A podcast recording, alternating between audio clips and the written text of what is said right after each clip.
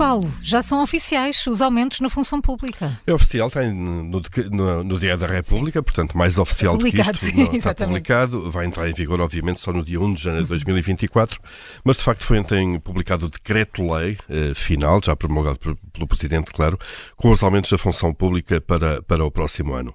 Eh, o salário mínimo no Estado sobe para 821,83 euros, portanto, aqui uns pozinhos acima dos 820 euros, que é o salário mínimo Sim. que vai vigorar, uh, espera-se, em todo o país. Uh, e depois há uma atualização salarial mínima de 3% para uh, todos os restantes, se quisermos, trabalhadores da administração pública. no próximo ano, os funcionários públicos terão então uma atualização salarial entre estes 3% para os rendimentos maiores e 6,8%, que é aquilo que está implícito neste aumento do, do salário mínimo da função pública. E, portanto, o aumento será, começa nos 6,8% nos rendimentos mais baixos e vai por aí fora até cada vez, um aumento cada vez menor à medida que vamos uh, subindo para a escala, uh, na escala de rendimentos uh, e para os, os, rendimentos mais altos, para os salários mais altos, 3% então.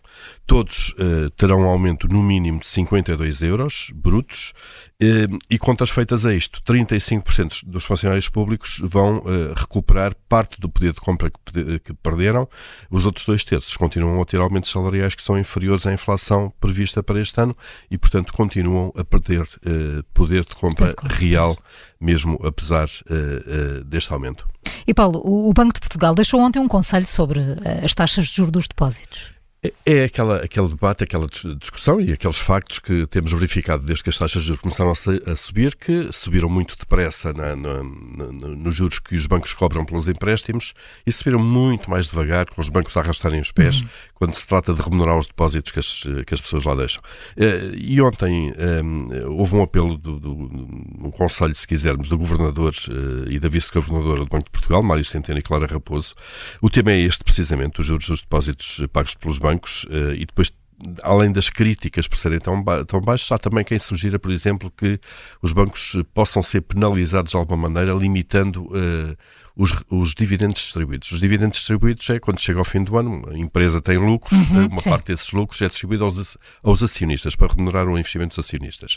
Uh, Chama-se dividendo. E, e esse, e, e, como é que funcionaria essa penalização? Essa penalização limitando uh, a percentagem de uhum. lucros uhum. que podem ser distribuídas como dividendos. No fundo, penalizando os acionistas que assim não tinham o dinheiro de volta, uma parte do seu dinheiro de volta, se quisermos, do investimento nos bancos. Uh, isto para, basicamente, para penalizar os bancos por não estarem também a remunerar os, os depósitos. Mário Centeno e Clara Raposa, Clara Raposo vieram, foram ontem questionados sobre este tema na, na, durante a conferência de imprensa da apresentação do relatório de estabilidade financeira.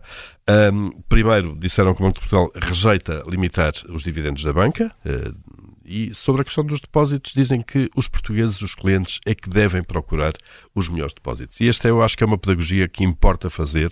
Aliás, Mário Centeno foi mais longe, diz que as taxas dos depósitos estão, já começam a estar alinhadas com aquilo que são os juros do mercado. Nós uhum. também temos visto isso. Depois, no início da arrastada de pés, os bancos começaram, de facto, com algumas pressões públicas, também do Banco de Portugal, eh, começaram a, a, aumentar os juros eh, que pagam pelos depósitos, também porque os bancos precisam de captar poupanças. São essas poupanças que depois eles transformam em empréstimos. E Até porque há muitas, desculpa Paulo, há muitas poupanças que estão a ser retiradas, nomeadamente nomeadamente para amortizar casas. Sem dúvida. Os, para amortizar, exato, os empréstimos. Exatamente. E os bancos Isso precisam deve haver de captar um movimento mais também ainda. contrário. Exatamente.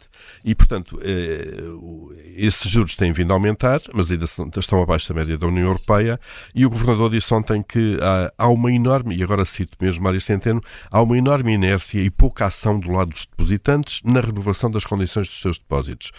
E deixou mesmo um apelo para que haja uma atuação mais efetiva, porque ele sublinhou, do lado dos bancos, as ofertas existem. Portanto, está aqui o apelo de facto.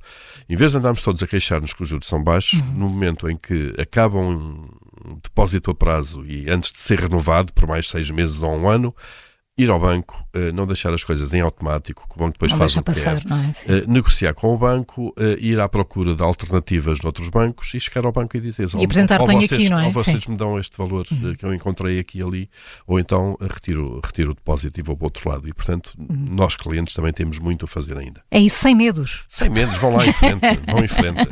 Boa moeda, má moeda. Amanhã uma nova edição, sempre depois das notícias das sete e meia.